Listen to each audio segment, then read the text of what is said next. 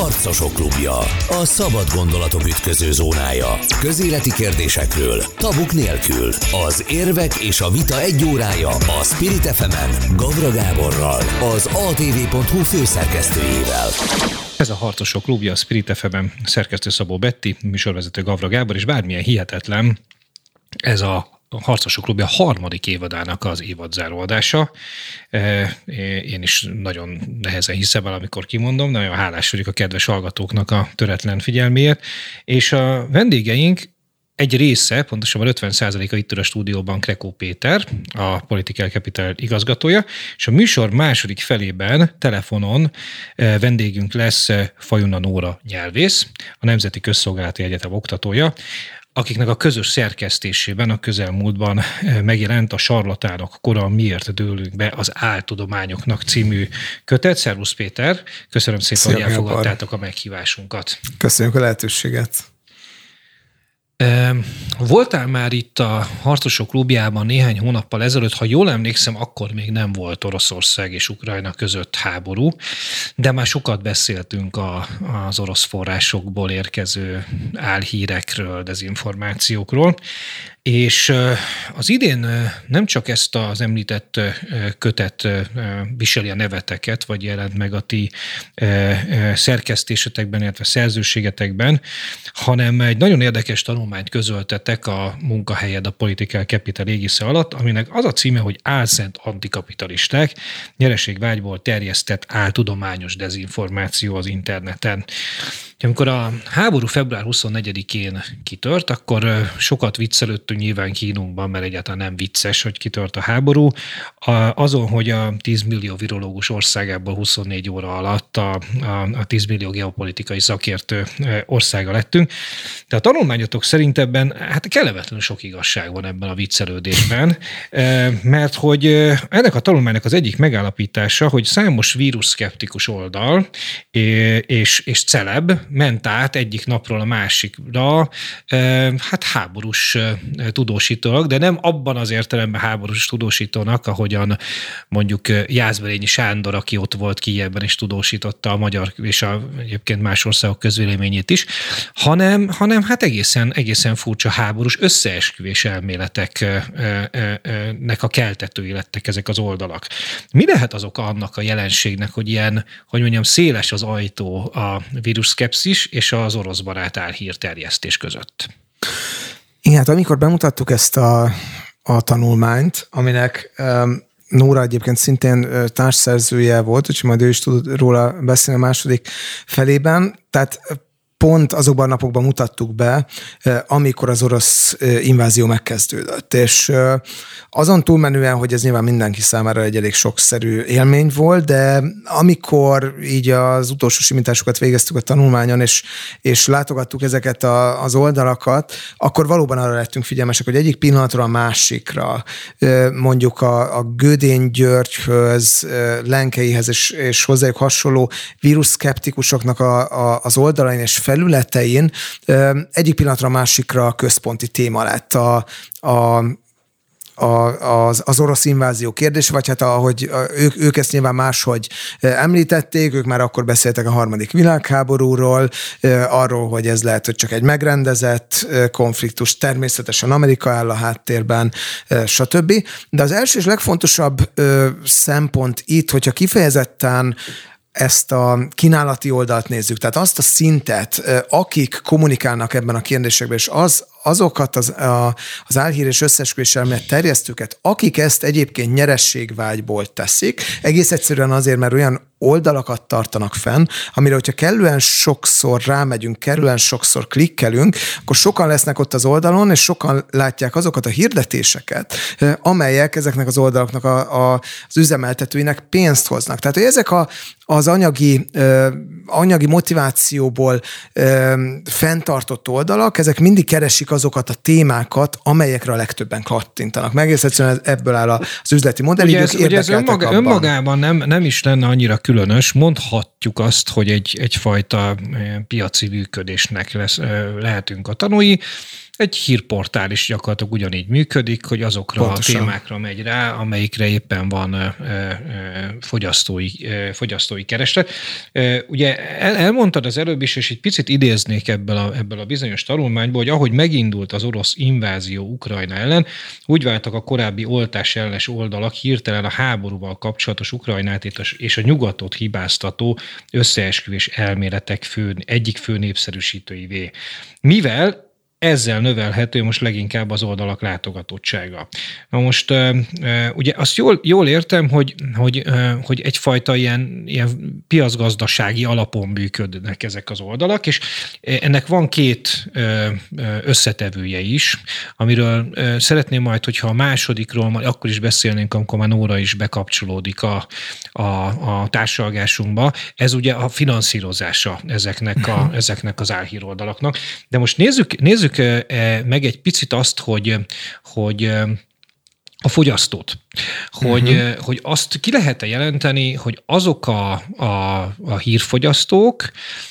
akik valamiért a, a vírus szkeptikus tartalmakra fogékonyabbak voltak, hogy, hogy ugyanazok a hírfogyasztók fogékonyabbak mondjuk az orosz barát összeesküvés elméletekre, vagy ez, vagy ez, ez, ez, ez egy tévedés a részemben? Abszolút kimutatható, de ezt egyébként mi is kérdésként tettük fel egy, egy kutatásunk elején, pont abból kiindulva, hogy azt látjuk, hogy az, a,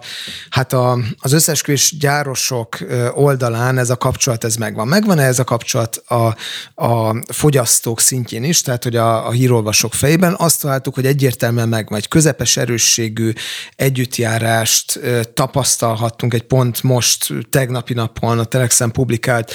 kutatásban, eh, ahol megnéztük azt, hogy azok a típusú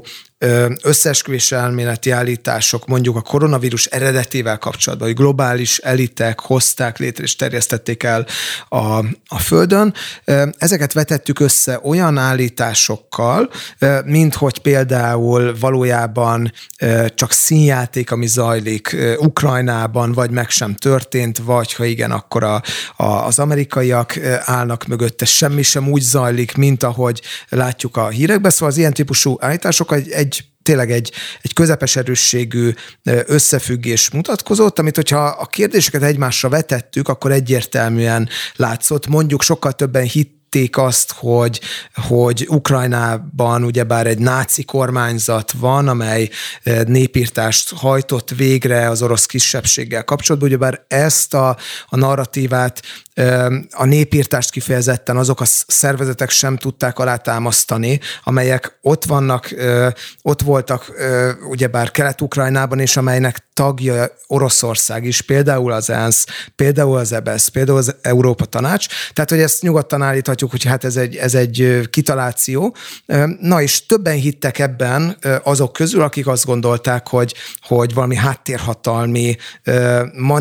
manipuláció áll a, az összes a koronavírus mögött. Tehát, hogy a kettő között van egy tényleges összefüggés, és, és ami, ami érdekesnek bizonyult, bocsánat, hogy... Bocsánat, hogy, hogy közbevágok. Ugye az, az az érdekesebben, hogy, hogy ugye pont ebben a tegnap megjelent tanulmányban,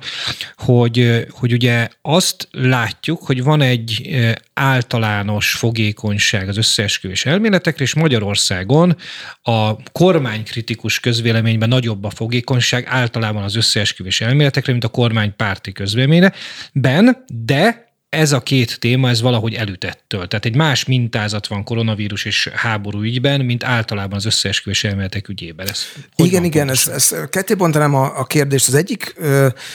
része az az, ö, az, az hogy, hogy a, az egyes politikai ö, csoportokban ez hogyan, ö, milyen módon csapódik le. Nagyon röviden azt mondhatjuk, hogy az ellenzéki szavazók, itt nem szálasztuk külön a, az ellenzék mindenféle pártjait, az ellenzéki szavazók Tehát az körében, ellenzéki az a nem kormánypárti. A nem kormánypárti, pontosan. Azt láthattuk, hogy igazából mind a koronavírussal kapcsolatos összeesküvés elméletek, mind a, az ö, orosz invázióval kapcsolatos összeesküvés elméletek alacsony szinten voltak. A mi hazánk szavazó táborában mind a kettő meglehetősen magasan volt, míg a Fidesz szavazó táborában elég magasan voltak a háborús összeesküvés elméletek, és az ezzel kapcsolatos hiedelmek, míg a Covid-dal kapcsolatos összeesküvés elméletek nem, és ez nagyjából leképezi azt egyébként, ahogy ezek a politikai szereplők, illetve a hozzájuk tartozó média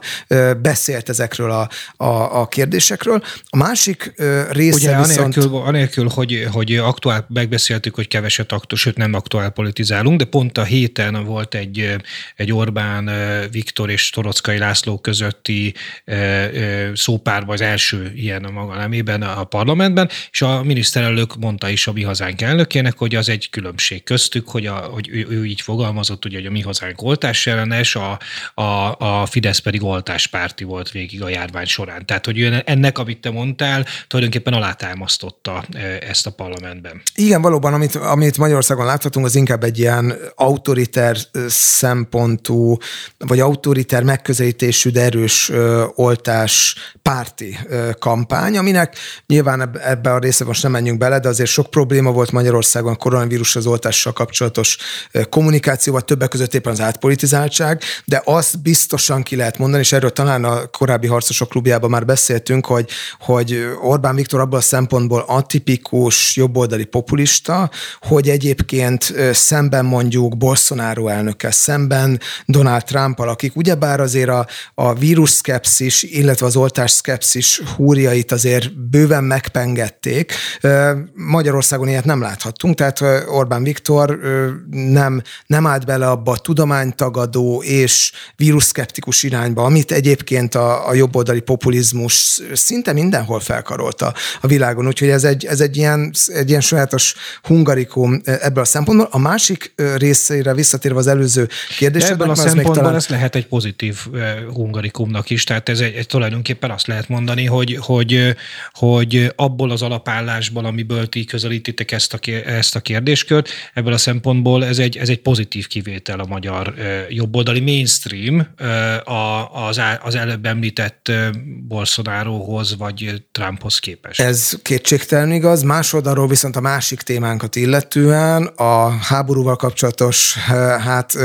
orosz barát narratívák és azok az összeesküvés elméletek, amelyeket a Kreml is előszeretettel terjeszt, azok sajnálatosan gyakran jelennek meg, mind a kormányoldali kommunikációs mainstreamben, mind a kormányoldali közvéleményben. Tehát, hogy, hogy ebből a szempontból összetett a kép, de akkor is elmondom azt a másik részét Egyszerűen a nem tudom utarat állni, Péter. amit, amit tudom, hogy azt akarod, hogy elhallgassam, de mégsem fogom tenni, és az igazság Rekó mutat Péter magának. nem hagyja, hogy elhallgatassak. Igen, tehát, hogy a, a másik része a kérdésednek, ami arra vonatkozó, hogy az általános összesküvés elméleti hiedelem, valóban azt láthatjuk, hogy ez egyébként Magyarországon a, az a erősebb a az ellenzéki szavazók körében, ami nem kis részben annak köszönhető, hogy hát nagyon, ö, ö, nagyon erős ö,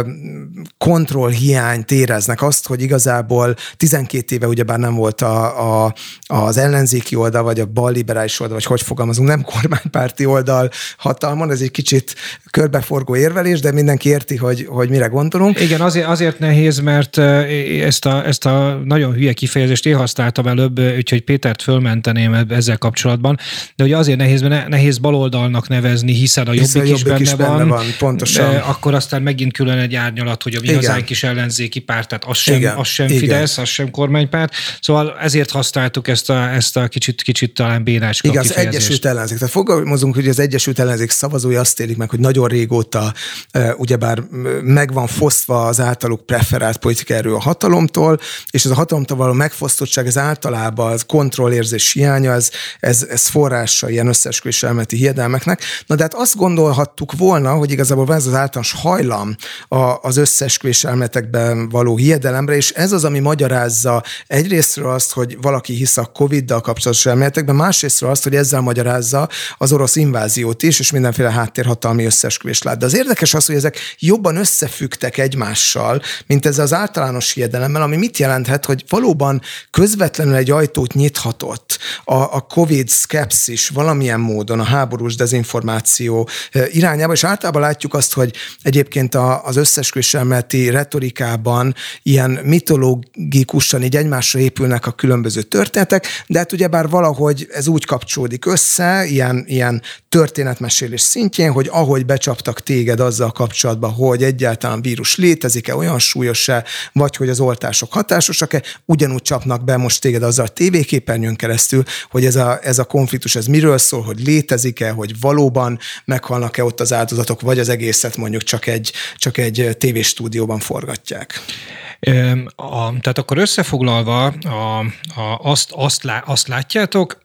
hogy azt láttátok ez, ez, ennek a kutatásnak a során, hogy a, az összeesküvés elméletekre való fogékonyság az Egyesült Ellenzék szavazó tábora körében erősebb, mint a kormánypártok szavazó tábora körében, a, a mi hazánk körében, mind a vírus, mind, mi hazánk szavazói körében, mind a vírussal, mind pedig a, az orosz invázióval kapcsolatos, hát hogy mondjuk alternatív világnézetek nagyon virulensek, míg a Fidesz tábor esetében a, a, akár a hivatalos kormányzati kommunikációtól is eltérően az orosz invázióval kapcsolatban. Nagyon erős ez az alternatív valóságra való nyitottság, a vírus, vírus ügyben viszont sokkal inkább a, a hogy mondjam, a, a mai nyugati mainstreamnek megfelelő a gondolkodásmód. Igen, ezzel együtt erősebb volt egyébként a Fidesz körében, a Fidesz szavazók körében egyébként a, a Covid-dal kapcsolatos összeesküvés elmetekre való nyitottság, mint, a, mint az ellenzéki szavazók körében, és ebbe is lehet egyébként némi szerepe annak, hogy azért amikor azt látjuk, hogy a kormányzati kommunikációban nagyon gyakori magyarázó elem az összeesküvés elmélet, IMF, Brüsszel, Soros, stb., akkor valószínűleg ez, ez hajlamossá teheti a szavazókat más típusú összesküvés elmetekre is, de, de, me, de ebben a tekintetben messze elmaradt egyébként a, a Fideszes szavazótábor, a mi hazánkos szavazótábortól, a háborúval kapcsolatos összesküvés elmeti hiedelmek szintjén nem. A, nyilván Igen. más kapnak a, a, Igen. a hozzájuk közel de, de összességében azt elmondható, hogy a korábbi kap, kutatásunk is ezt mutatta, hogy azért Magyarországon nem lehet arról beszélni, tehát ez a paranoid gondolkodásmód, ez, ez jelen van a teljes politikai spektrumon. Különböző formában, különböző történetek jelennek meg a, a politikai paletta különböző részén, és különböző az az erőforrás, amivel, illetve a médiatér, amin keresztül ezt terjeszteni tudják a szereplők, de ezzel együtt maga a hajlam és ez az összeesküvés elméletekbe való gondolkodás egyáltalán nem lokalizálható sem csak a bal oldalra, sem csak a jobb oldalra. Beszéljünk egy kicsit a háborúról, mielőtt véget ér az első része a harcosok klubjának. Ugye a háborús propaganda, a háborús dezinformáció az nyilvánvalóan nem egy új, hanem több ezer éves dolog. És, és az a kérdés, hogy miért igényeljük ezt? Tehát, mint hírfogyasztóknak, vagy álhírfogyasztóknak, miért van erre igényünk? Azért kérdezem, mert amióta az ukrá, ukrajnai háború kitört, tehát Oroszország megtámadta Ukrajnát, elképesztő mennyiségű dezinformáció zúdult ránk. Tehát onnantól kezdve, hogy a Zelenszky ukrán elnök nincs is Ukrajnában, odáig, hogy Putyin megvakult, rákos, skizofrén, már meg is halt. Szóval az a helyzet, hogy, hogy, hogy hát tényleg hírfogyasztó legyen a talpán, aki rendet tesz ezekben, a, ezekben az ügyekben, de ha, ha abból indulunk ki, amiről beszélgettünk itt most az elmúlt percekben, akkor valamiféle úgynevezett piaci igény csak van ezekre az álhírekre, tehát hogyha ezekre nem lenne, akkor, akkor valószínűleg nem kapnánk ilyen adatban. Természetesen, és ez nem csak Magyarországon van jelen, ez mindenhol jelen van, sőt azt is mondhatjuk, hogy erre van egy alapvető igényünk is. A, a, úgy működünk, hogyha történik valami nem tipikus, váratlan, szokatlan dolog, és hát tegyük hozzá, hogy azért, a, azért a, az orosz invázió a, a világ nagy részét meglepte, például az amerikai titkos szolgálatokat, meg a brit titkos szolgálatokat nem, akik ugyebár erre figyelmeztettek régóta, de hát általános volt azért Európában és Magyarországon Érdekes, is hogy ezek ellenére, a, a figyelmeztetések ellenére, tehát ugye december óta, amióta az oroszok és a NATO közötti megbeszélések zátóina futottak, Kicsit akkor, most már utólag nem, de akkor zavaróan sokszor került elő ez, hogy bármelyik pillanatban kitörhet a háború. Én se hittem el, nem, nem, nem hittem el ezt a dolgot. És érdekes módon, hogy akkor, akkor, akkor létezett a szkepszis sokakban, utána viszont, mintha átszakadt volna egy gát, tehát a valódi figyelmeztetésekkel szemben létezett a szkepszis után, mint hogyha átszakadt volna egy gát, és tényleg pro és kontra a legképtelenebb dolgokat is elhiszük. Igen, a,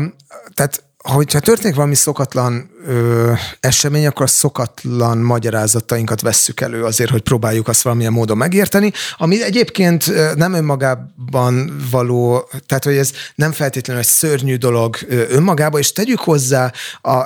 maga ugyebár ahogy ez az egész uh, invázió történt, ez maga egy összeesküvés, ugye? Bár hát meddig tagadta nyilvánosan Oroszország, emlékezzünk arra, hogy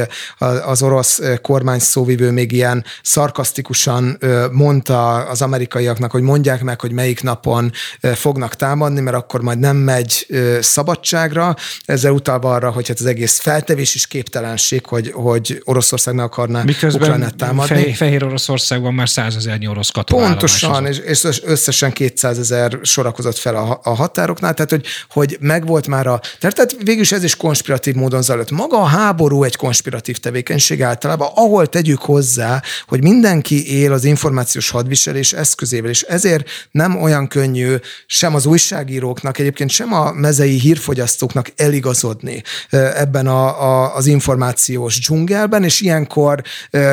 veszi elő az ember a, a bozótkést, amivel, amivel rendet vág ebbe a dzsungelbe, és vág egy olyan utat, amivel úgy érzi, hogy, hogy megvan az igazi magyarázat, és amivel, amivel valami fényt láthat, de valójában ezek általában az összesküvés elméleti magyarázatok, amelyek próbálják leegyszerűsíteni a bonyolult összefüggéseket. És még egy, egy gondolat ennek kapcsán, hogy hogy, hogy ö, azt is fontos elmondani, talán ennek a, ezen a ponton, mert ezt mindig megkapom kérdésként, és most előbe megyek, hogy, hogy miért mindig az orosz dezinformációról beszélünk, miért mindig az orosz összesküvés elméletekről, mikor ö, az információs hát befolyásolás eszközével él mondjuk az Egyesült Államok, él ö, például Ukrán, és természetes, hogy él. Csak mutassunk egy ahhoz hasonló, ö, mondjuk összeesküvés elméleti narratívát, ö, amerikai, vagy éppen ukrán oldalon, amit ugyebár hivatalos szinten terjesztett a, a Kreml, és Vladimir Putyin a, a, a lerohanás megelőző beszédébe is elmondta, gyakorlatilag ez megkérdőjelezi Ukrajna államiságát, és, és a náci, tehát az egész ukrán vezetést azzal vádolja, hogy nácik, akik, akik az oroszok elpusztítására törnek, illetve ugyebár ezt már átfordították mások egy olyan narratívába, hogy igazából minden ukrán náci, na ez vezetett egy népírtáshoz, ugyebár Ukrajnába, tehát ne felejtsük el azt, hogy azért, hogyha ez emellé azt rakjuk, hogy lehet, hogy az ukránok egy kicsit többet mondanak a saját veszteségükről, mint amilyen, vagy mondjuk olyan heroikus történeteket találnak ki, amelyet nem lehet meg, meg megerősíteni, hogy, hogy egy öreg néni egy uborkás süveggel leütött egy orosz drónt. Akkor, akkor a kettő között lehet, hogy van némi különbség, mind a megvezetés mértékét tekintve, mind annak a, a következményét tekintve. Én ezért azt gondolom, hogy jó, hogyha a kettő közé nem rakunk egyenlőséget, de természetesen az igaz, hogy ilyenkor mindenki, aki, aki kritikusan akar információhoz jutni, az jó, ha szkepszissel tekint azért a hivatalos közlésekre. Na, itt folytatjuk Krekó Péterrel, a, a harcosok klubja második felében, és bekapcsolódik a beszélgetésbe Fajuna Nóra is. Várjuk vissza önöket. Harcosok klubja. A szabad gondolatok ütköző zónája. Közéleti kérdésekről, tabuk nélkül. Az érvek és a vita egy órája a Spirit fm Gavra Gáborral, az atv.hu főszerkesztőjével. Folytatódik a Harcosok Klubja a Spirit fm a szerkesztő Szabó Betti, a vezető Gavra Gábor. Ez most már a Harcosok Klubja harmadik évadának a záróadása, annak is a második fele, és Krekó Péter, a Political Capital igazgatója mellett telefonon Fajuna Nóra nyelvész, a Nemzeti Közszolgálati Egyetem oktatója is bekapcsolódik a beszélgetésre, beszélgetésbe, eh, amelynek az az apropója, de tényleg csak az apropója, hogy kettejük szerkesztésében megjelent a Sarlatánok kora miért dőlünk be az áltudományoknak című kötet, és eh, Krekó Péterrel a műsor első felében beszélgettünk arról, hogy egy nagyon érdekes tanulmányt is jegyeznek ők ketten a Political Capital égisze alatt, amely a háború kitörése utáni napokban jelent meg, és ennek a címe az, hogy álszent antikapitalisták, nyerességvágyból terjesztett áltudományos dezinformáció az interneten, és arról beszéltünk javarészt a, a műsor első felében, hogy, hogy mennyire érdekesen ment át a bizonyos álhírterjesztő felületek, oldalak tematikája február 24-e környékén, vagy azután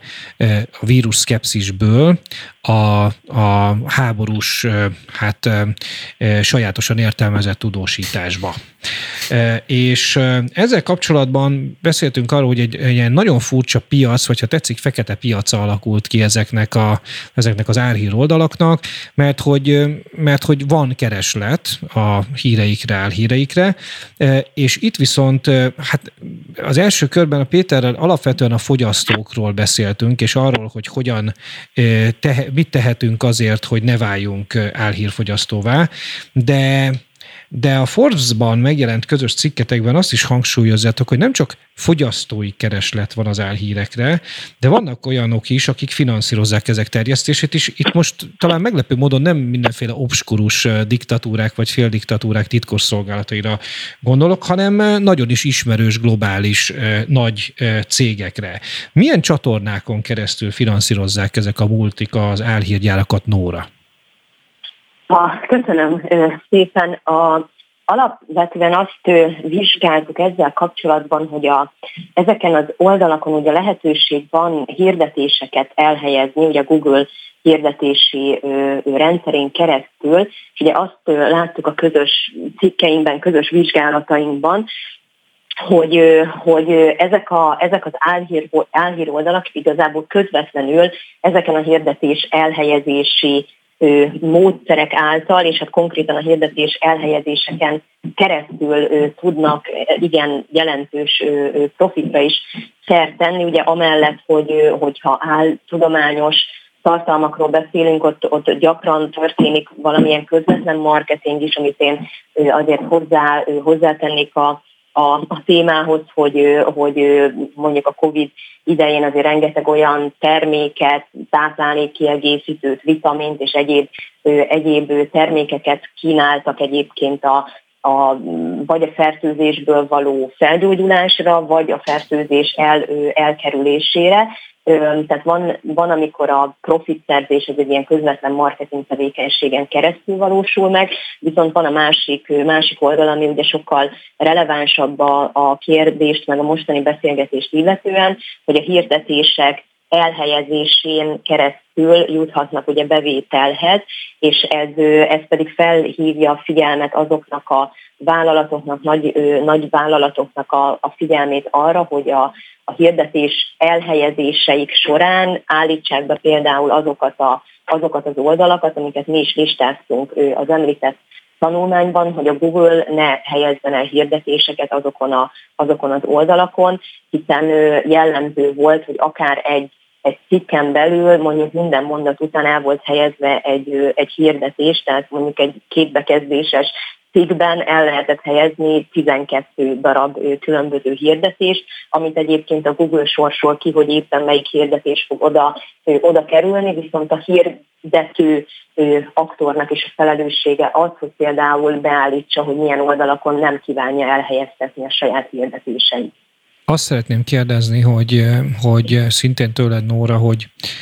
amikor erre felhívtátok a figyelmet, akkor ennek lette valamilyen fogalatja? Tehát történt-e valami akár Google oldalról, akár azoknak a vállalatoknak az oldaláról, amelyeknek a hirdetéseit például a Google elhelyezi ezeken a, az oldalakon.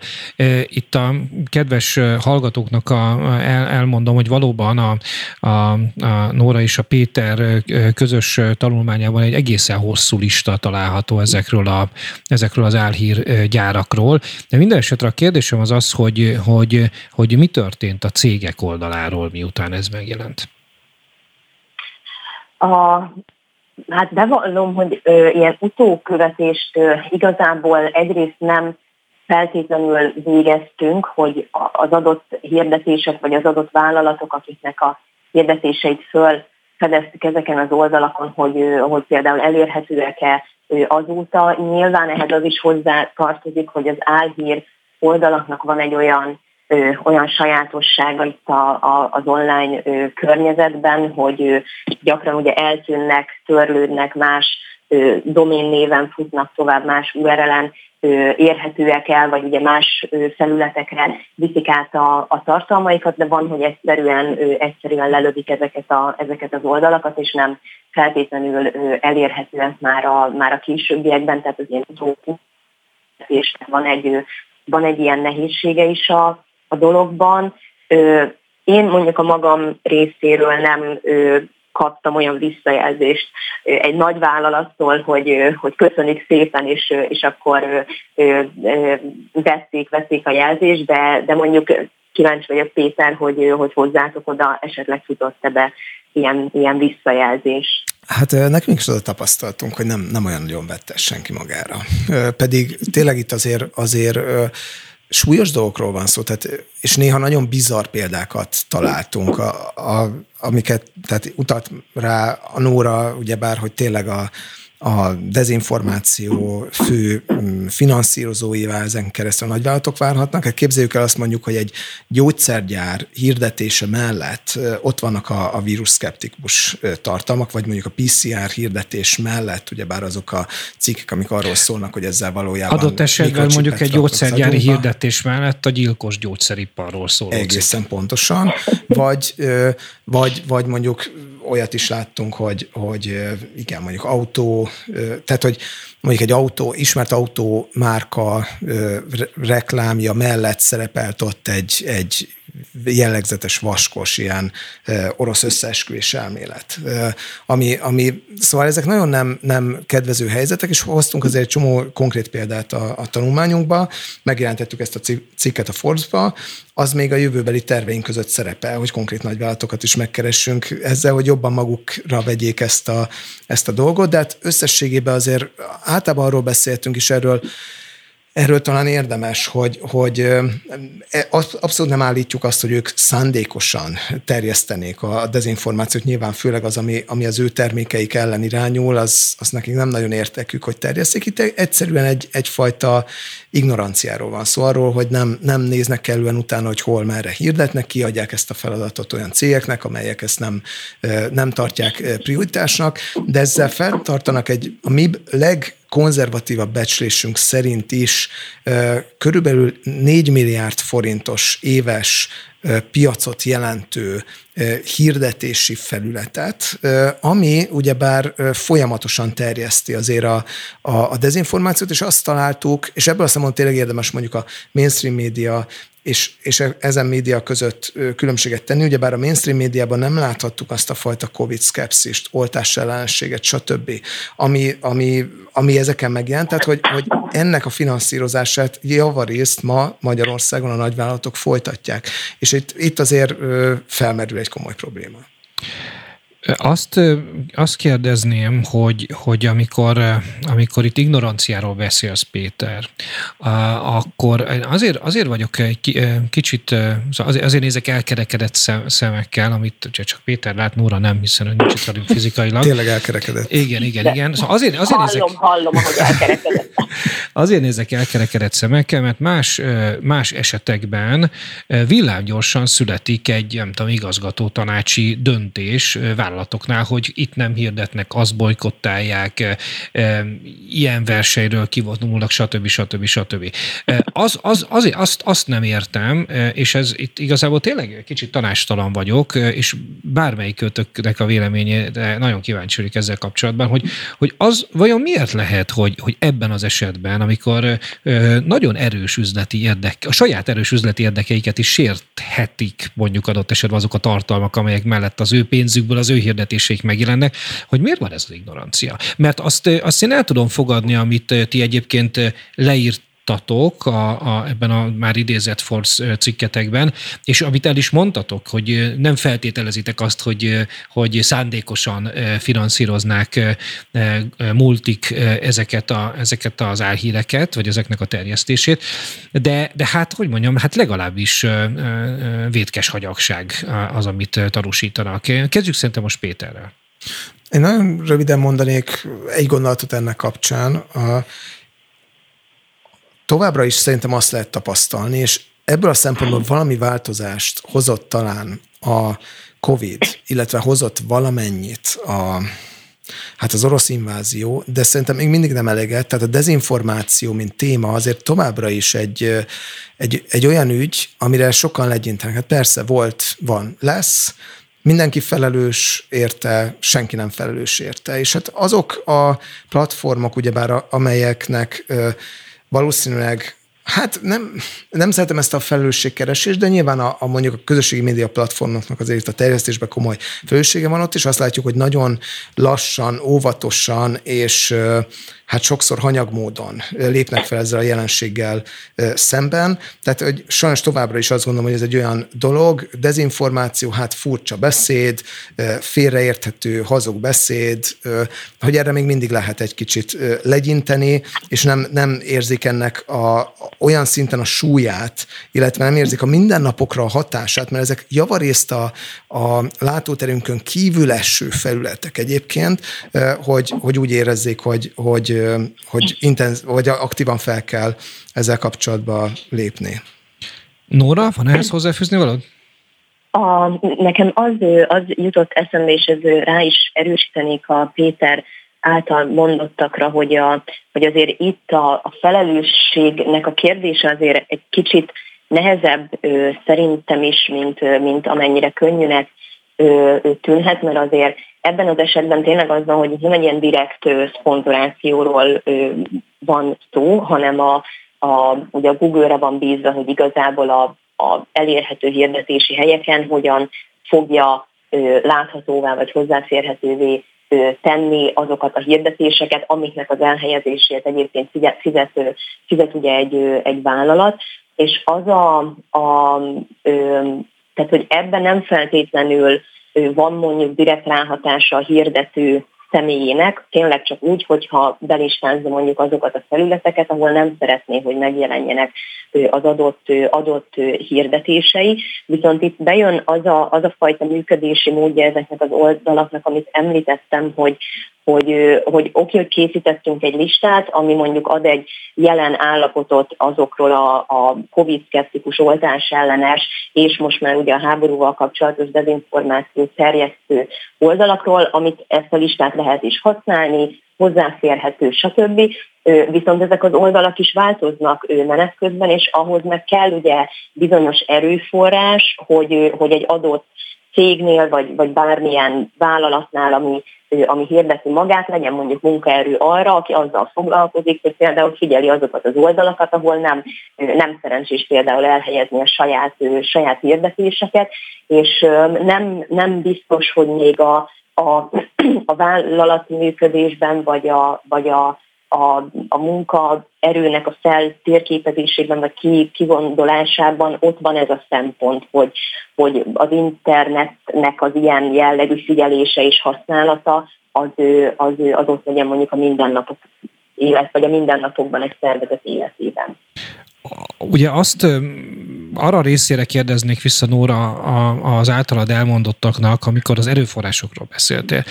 Na de hát, hogy itt nagyvállalatokról van szó. Tehát elméletileg e, e, az erőforrásnak rendelke, tehát nem, nem, nem, nem, nem, nem, nem a magyar vagy nem magyar KKV-król beszélünk, hanem egy olyan méretű vállalatoknál,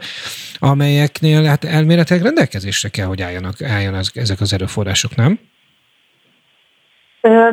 Lehet, hogy rendelkezésre áll, csak nem biztos, hogy, hogy maga a, a, nem tudom, a feladatkörök, a munkaköröknek ez mondjuk egy, egy, be, egy, egy annyira, hogy mondjam, egy annyira evidens része, hogy ennyire tudatosan kell mondjuk foglalkozni a, a, az online marketinggel, a, a social media managementtel és, és egyebekkel. Tehát inkább erre próbáltam utalni, hogy nem, nem feltétlenül anyagi erőszak mondtam. Bocs, ö, bocs hanem... nem, nem, nem is veled vitatkozva mondtam ezt, hanem, hanem inkább arról van szó, hogy és én sem szeretnék itt homlokráncolva, meg szemöldök felhúzva felelősöket keresni, de hát mégiscsak arról van szó, hogy itt, itt olyan vállalatokról beszélünk, amelyek megengedhetnék maguknak, hogy legyen, legyen erre erőforrás, inkább akkor így fogalmazom. Tehát, hogy nem, nem, nem, nem, nem veled vitázva mondtam ezt, hanem inkább arra próbáltam felhívni a figyelmet, hogy azt senki nem mondhatja, hogy itt erőforrás hiány miatt nincsen olyan uh-huh munkaerő, aki, aki eh, monitorozza mondjuk azokat a felületeket, ahol ezek megjelennek. Igen, ér, értem, meg nem is, nem is úgy, úgy értettem, csak próbáltam kicsit Világos. pontosítani, amit mondtam, hogy nem, nem, lehet, hogy akkor nem, a, nem az erőforrás kifejezés itt a, a, a legjobb, tehát nem feltétlenül erre gondolnék, hanem az a, az a fajta, tehát az online marketingnek a kezelése, ami, ami vonatkozik akár a különböző portálokon való hirdet, tehát nem arra az online marketingre, hogy van egy termékem, amit én el akarok adni, és akkor a korábbi marketing eszközökkel és marketing elemekkel folytatom a saját marketing tevékenységemet csak mondjuk az online felületen, hanem nyilván az online marketing az nagyon sok olyan aspektust is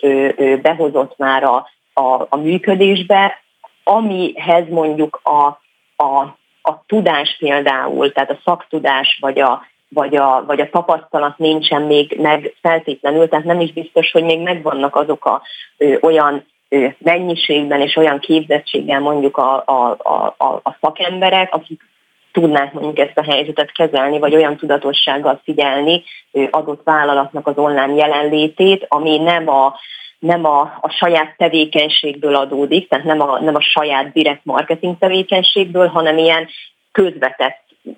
marketing jelenlétből te, ő, ő adódik, például az, hogy a Google az, az a beadott hirdetéseket egyébként hogyan fogja elhelyezni, tehát hogy ezt nyilván monitorozni kell, nyilván ő, ő figyelni kell, csak nem biztos, hogy maga ez a terület, vagy ez a szakterület annyira kiforrott már, hogy egyértelmű legyen, hogy egyébként mit kell ezzel kezdeni. Világos Péter, van ehhez hozzáfűzni való? Hát én annyit tennék csak ehhez hozzá, hogy azt szerintem valóban probléma, hogy, és kapcsolódnék Nórához, hogy, a, hogy igen, tehát lehet, hogy hiányzik ehhez valamilyen szempontból szaktudás, de, de inkább a, a szándék, és, és annyiban azért a, az erőforrás, ez valóban egy, egy fontos kérdés, hogy azért azt láthatjuk, és ez egy más terület, és lehet, hogy nem fogunk tudni most, sőt biztos, mélyebben belemenni, de azért a, a közösségi média szolgáltatók esetében is mondjuk a, a hát a tényellenőrzés kérdés, ami vitatott egyébként, hogy ez mennyire hatékony. Én, én azért azt, azt az alapelvet szem előtt tartanám, hogyha azt gondoljuk, hogy valamilyen szempont ból meg kell szűrni azokat a tartalmakat, amelyek a felhasználók elé kerülnek, és gondoljunk itt egyébként arra is, hogy a legerőszakosabb pornográf, stb. tartalmak automatikusan nem kerülnek elénk, és azok, mögött is van munka. Ezt javarészt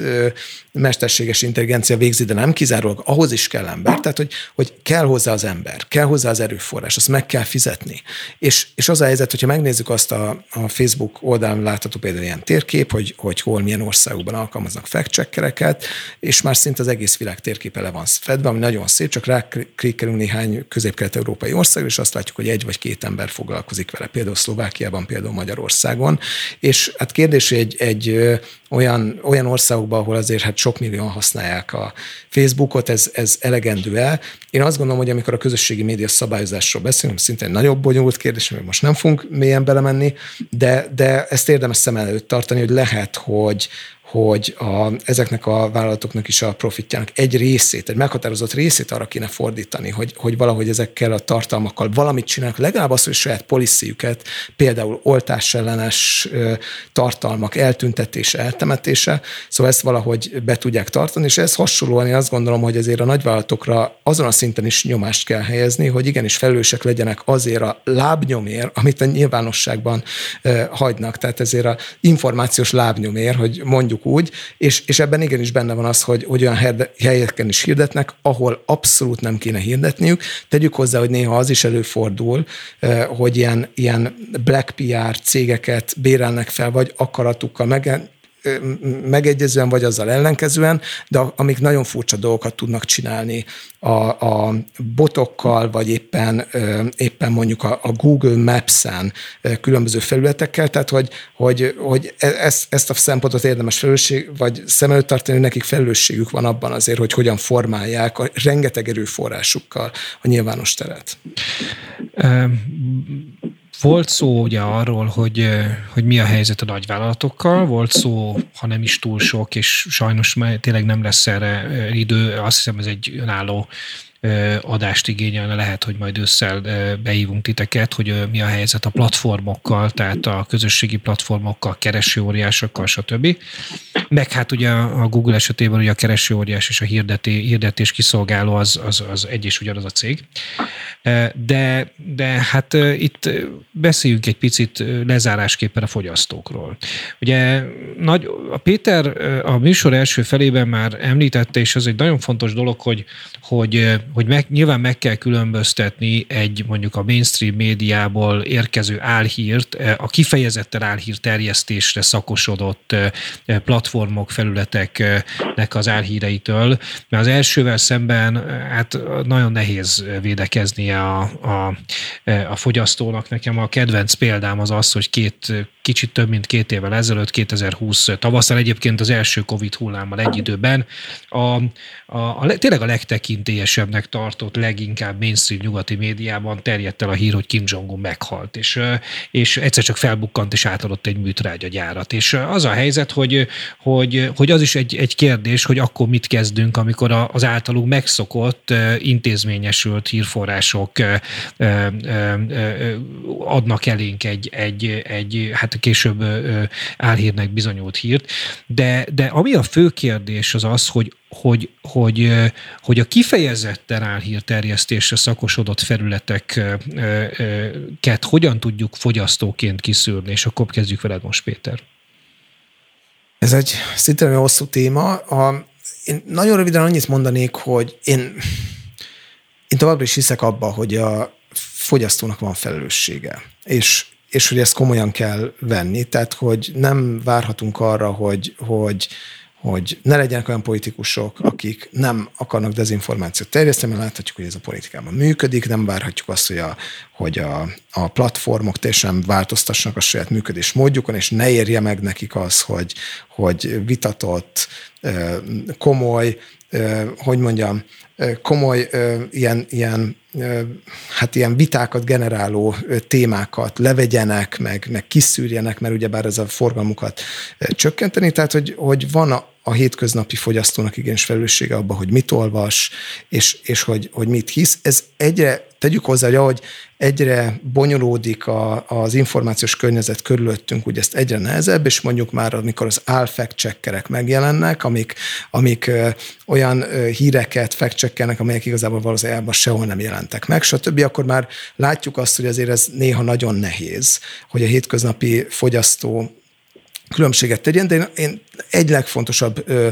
e, alapelvet mondanék, azért a, a dezinformáció általában akkor tud működni, hogyha azért hisszük el, mert el akarjuk hinni. Tehát, hogy a politikai, világnézeti elfogultságunk azok igenis becsaphatóvá tesznek minket, amire nyilván nem az a válasz, hogy akkor ne legyen véleményünk semmiben, hanem tudjuk azt, hogy hogyha valamiben nagyon erős véleményünk van, akkor az, az, az lehetőséget ad arra, hogy megvezessenek minket, és azokat a hírforrásokat, ahol következetesen az a, olyan típusú információt hallunk, ami kiszámíthatóan megerősíti ezeket a vélekedésünket, azokat inkább kerüljük el, mert a valóság az, az ritkán ennyire fekete-fehér. Azt ígértem, hogy mind a kettőtökre sor került az utolsó kérdésen, csak az a baj, hogy lejárt a műsoridő. És uh, itt a, ennél az utolsó kérdésnél Nórára már nem fog tudni sor kerülni. Uh, az a helyzet, hogy, hogy én nagyon élveztem a beszélgetést, nagyon köszönöm Nóra, hogy bekapcsoltál telefonon, Péter, nagyon köszönöm, hogy eljöttél, és én azt gondolom, hogy, hogy mindenképpen érdemes több irányba is folytatni ezt a beszélgetést. Egyrészt a, a, a közösségi média és keresők irányában, másrészt pedig, amit most így kinyitottunk a legvégén Péterrel, ez a, ez a, a, a fogyasztó hogyan védekezhet az álhírek, illetve a kifejezetten álhír terjesztésre szakosodott platformok ellen. Itt egyetlen Parancsol. mondat, csak kihasználva lehetőséget hadd reklámozom a Nóra egyik fejezetét a könyvben, ami kifejezetten arról szól, hogy az áltudományos tartalmakat hogyan ismerhetjük fel, mik azok a fogódzók, amikhez fordulhatunk, vagy ami, amiket érdemes figyelembe venni. Köszönöm szépen.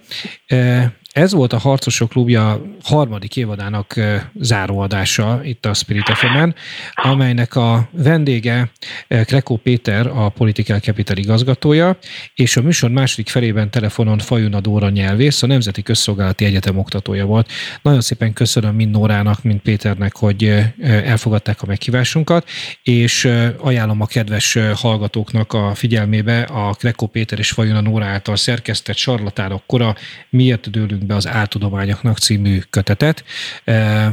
nagyon köszönöm az egész évadbeli figyelmüket, Szabó Betti kollégámnak pedig köszönöm a e, türelmes, kitartó és alapos szerkesztést. Gavra Gábort hallották, viszont hallásra. Ez volt. A Harcosok Klubja. A Spirit fm